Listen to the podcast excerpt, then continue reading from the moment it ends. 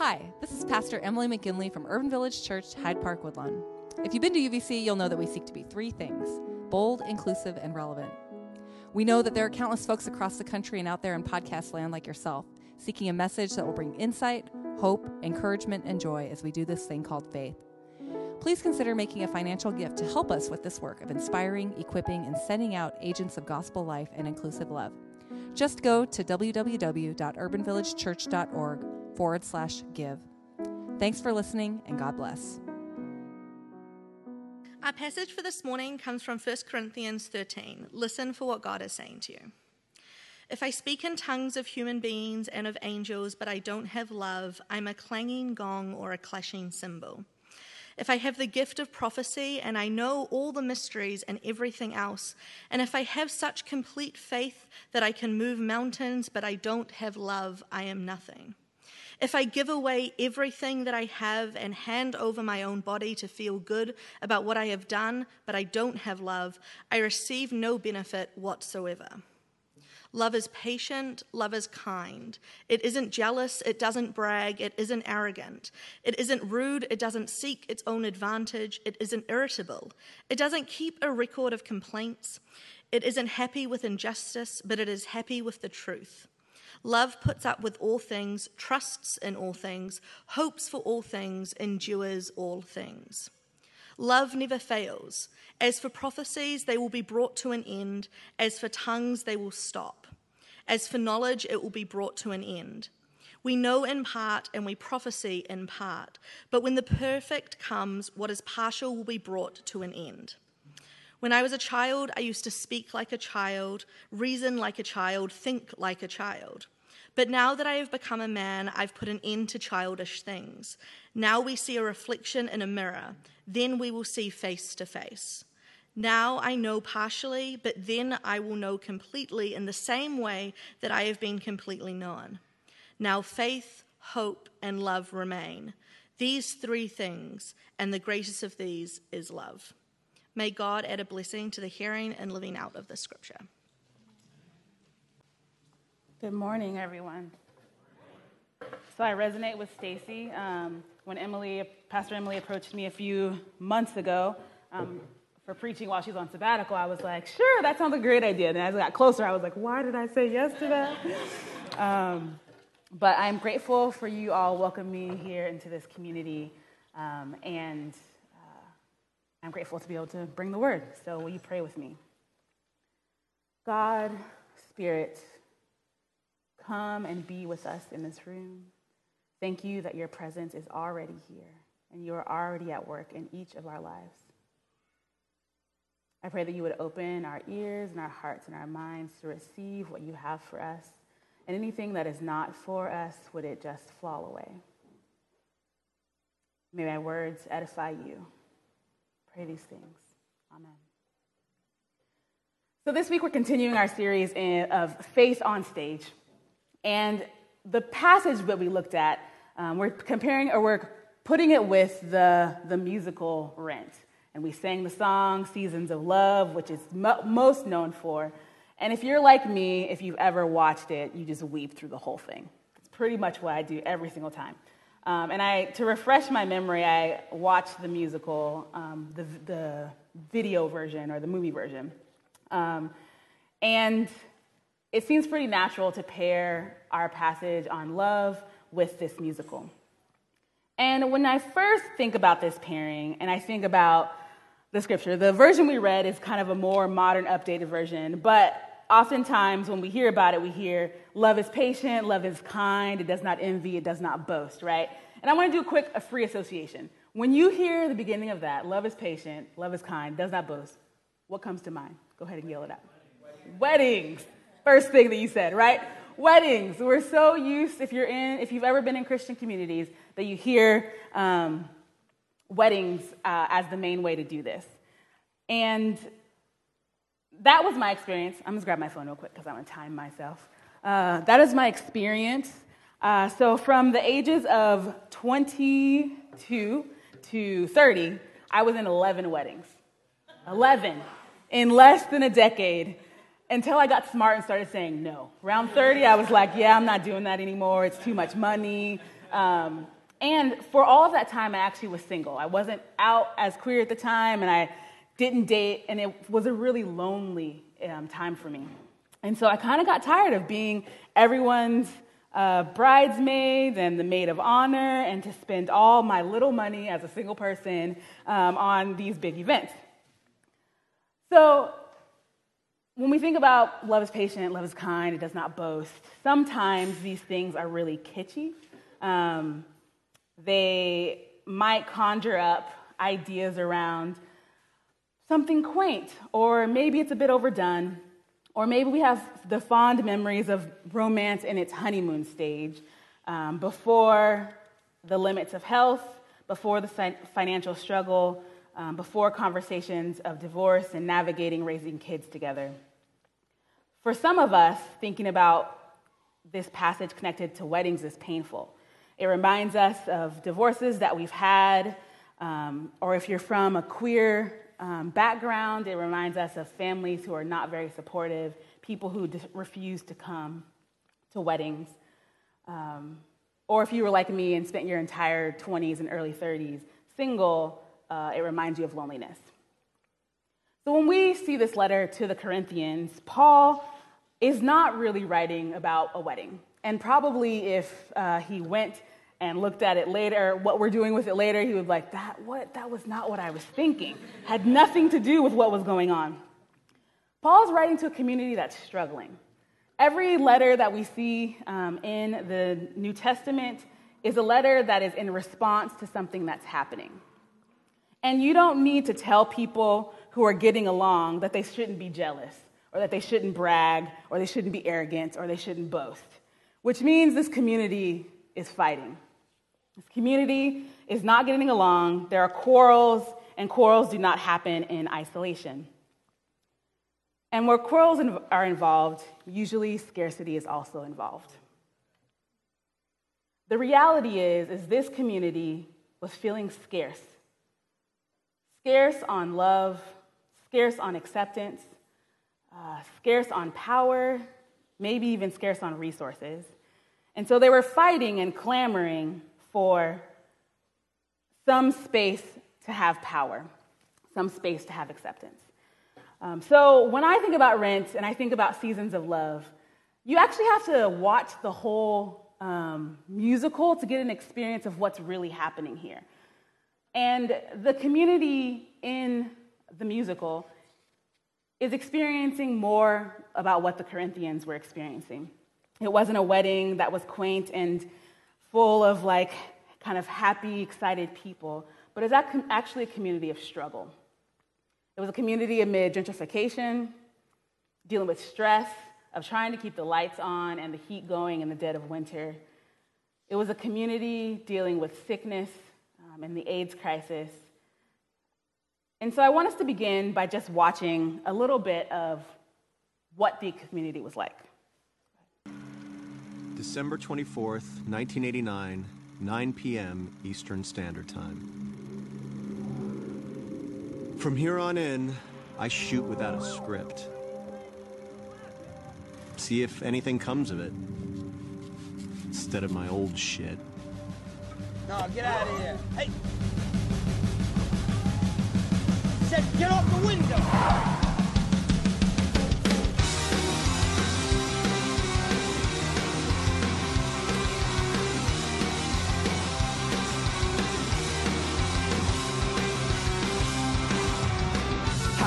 You document real life when real life's getting more like fiction each day?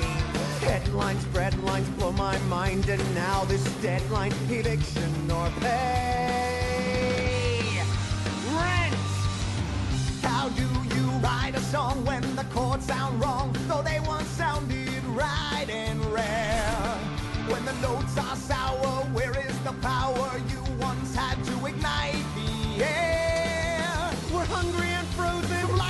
chosen. How we gonna pay? How we gonna pay? How we gonna pay? Last year's rent.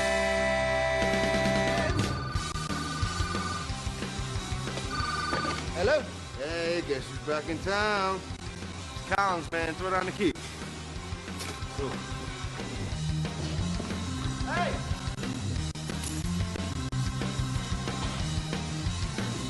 Light, man? Give me that shit! Come here, man! Get off! Get that son of a bitch!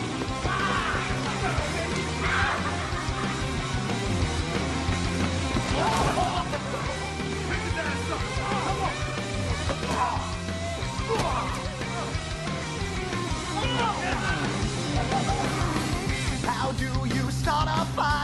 nothing to burn and it feels like something stuck in your flue?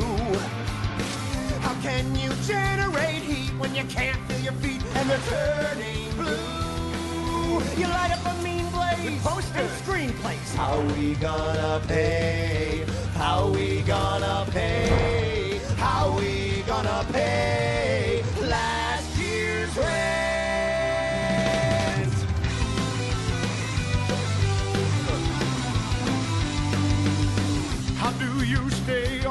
Feet when on every street it's trick or treat? And tonight it's trick. Welcome back to town. Oh, I should lie down. Everything's brown and uh oh, I feel sick. Where is he? Getting dizzy. How we gonna pay? How we gonna pay?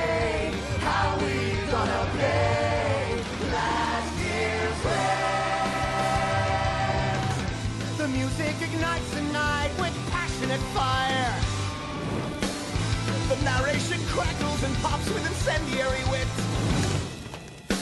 Zoom in as they burn the past to the ground and feel the heat of the future's glow.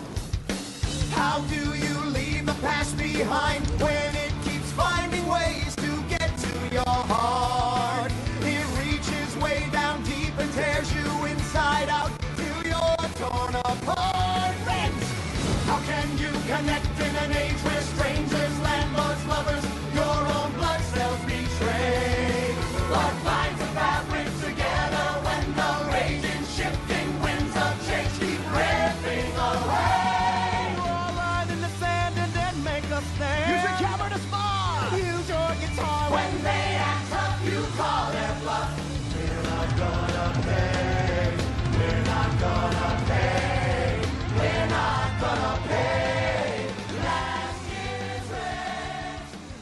the intro to this scene, we see pretty much all of the characters um, at some point for a second. We have Mark, who's a struggling artist living among the people, and later we see his former friend show up, and he's participating in the gentrification of the neighborhood.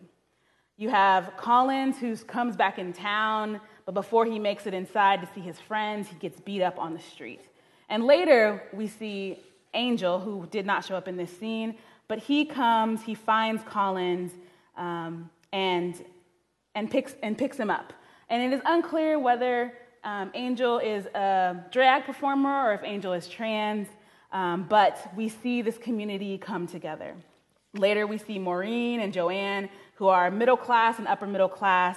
You have Mimi, who's struggling with addiction, um, and some other people who are recovering, and they're all helping one another and struggling to accept the scarcity that they feel. How do we cope with scarce resources? How do we cope with scarce time and life? How do we cope with the struggles of our life? This community is diverse, to say the least. Middle class and working poor professors, people who are struggling with drugs. We have folks with health complications, multiple expressions of gender and sexuality, income disparities, and health crises. In Rent, we see people both fight and come together amid all these differences. And this is what the community in Corinth is like. There's a professor, Shively Smith, who writes about the community in this way. It says, or she says, the community congregation was not a homogenous group. It was a fellowship that transgressed conventional social boundaries of ethnicity, gender, age, rank, status, and life situation. There are married and unmarried men and women and widows and children among them.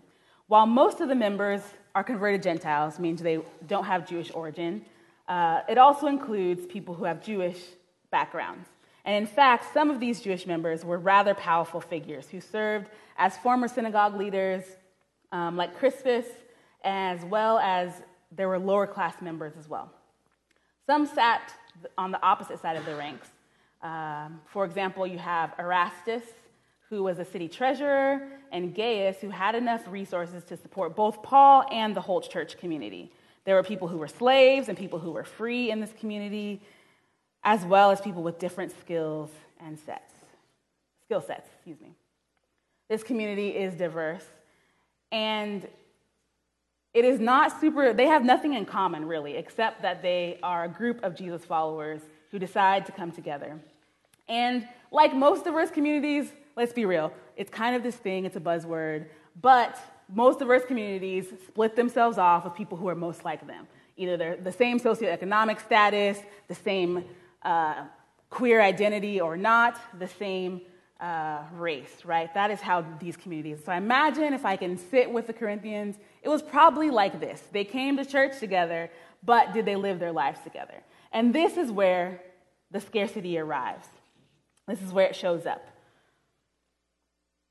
And most communities themselves uh, have issues of power, right? And for them, in the case of this community, their power was centralized around spiritual gifts tongues, prophecy, even uh, the giving of resources. And so they were creating a hierarchy amongst themselves with these ideas.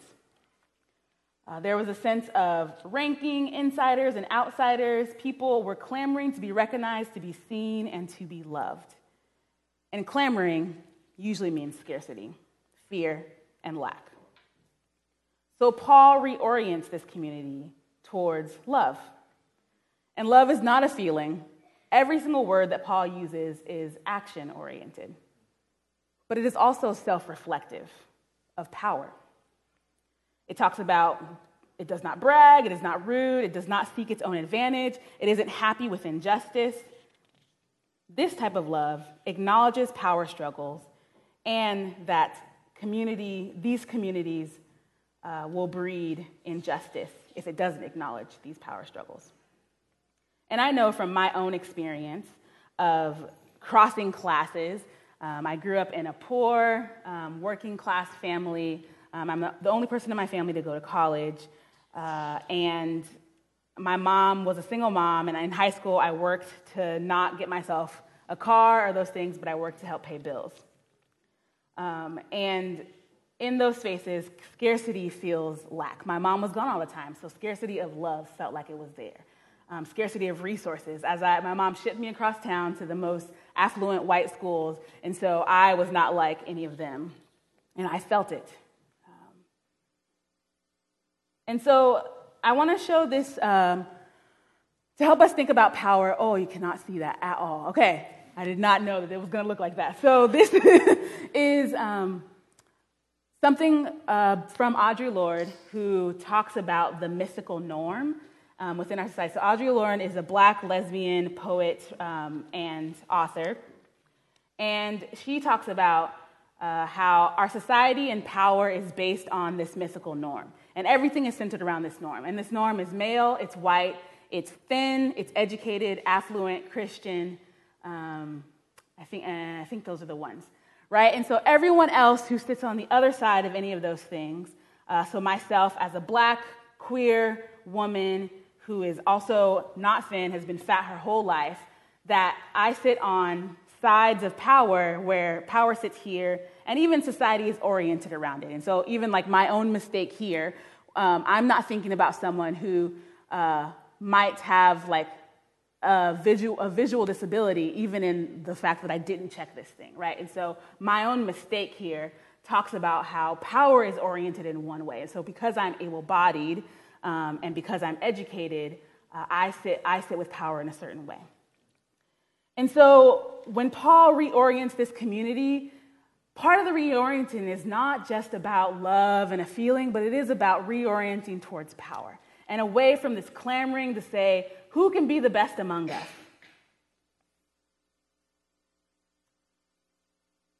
And I wonder if we um, can think about the ways that um, power itself plays in our own lives. Because when we don't experience that power, we experience uh, the effects of scarcity, right? And our own bodies help us to see some things and not see other things. For example, um, my own self, right? If I think about some days I'm really aware of my ethnicity as a black and, I, and my gender as a woman. Every time I go to the doctor or get on a plane, I'm, I'm aware of my size, right? But I'm also not thinking about certain things because I both have uh, marginalization, but I also hold power. And in that reality, there are people that I always miss. Um, and so, what I think Paul is doing is that he's reorienting this community to not only um, see their own scarcity, but to see other people. And when we're experiencing scarcity, it often affects our ability to love, which is why I think he pairs these things, these two things together.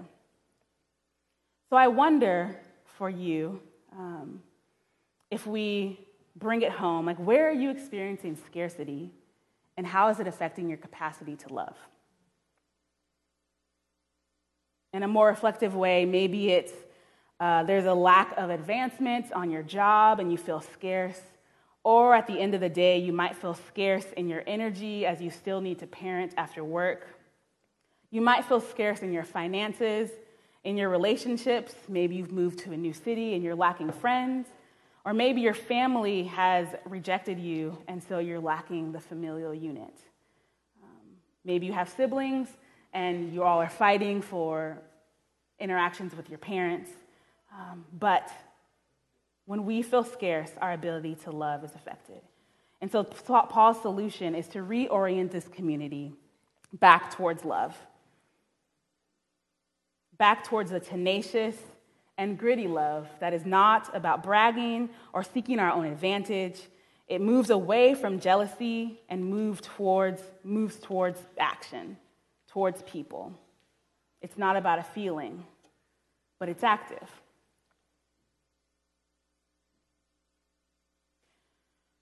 The end of the movie Rent, uh, I think, is a really beautiful way to think about this idea around love. We have this community, there's this uh, scene, and we're not going to see it, but it's where Angel uh, decides to help Collins, who's experiencing housing insecurity. Um, and he says, Come, live with me, I will cover you. And that, it's the beginning of their relationship. Um, and the covering looks like uh, or Collins experiences housing security, um, has someone who's struggling with AIDS. The two of them go to, um, they go to support groups together. Uh, they experience community together. Um, and then it's the role switch, and Collins becomes the person that is laying with Angel um, on their deathbed. Um, and so the community comes together as, as Angel has died, and they now have to cover Collins. Um, and so I just want to, us to watch this together as we think about what it means to love in an active way.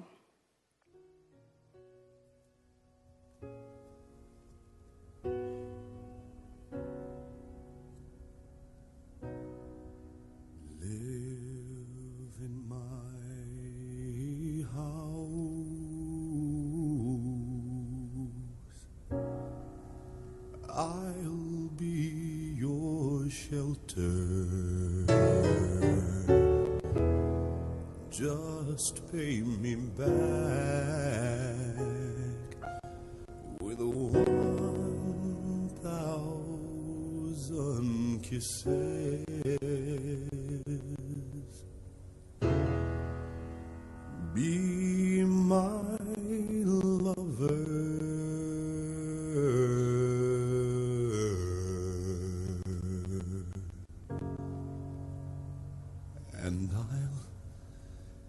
Cover you.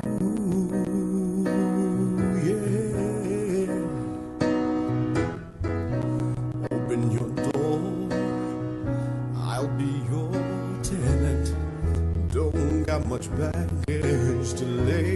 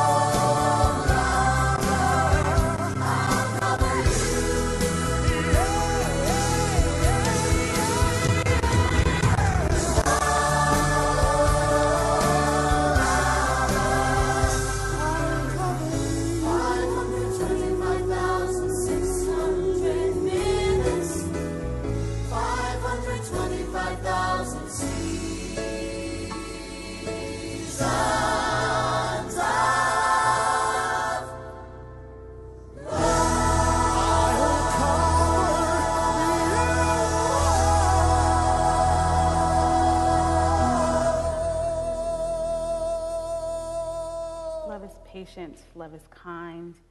It isn't jealous, it does not brag. It isn't arrogant, it isn't rude. It doesn't seek its own advantages.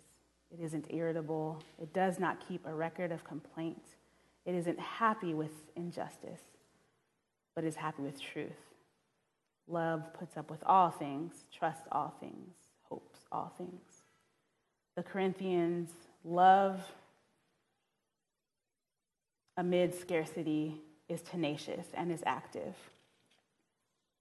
Through feelings of inadequacy, through scarce feelings, it moves into action and self reflection. It knows that certain bodies are more burdened with marginalization, and it sees through the nuances of those things. How are you feeling scarce?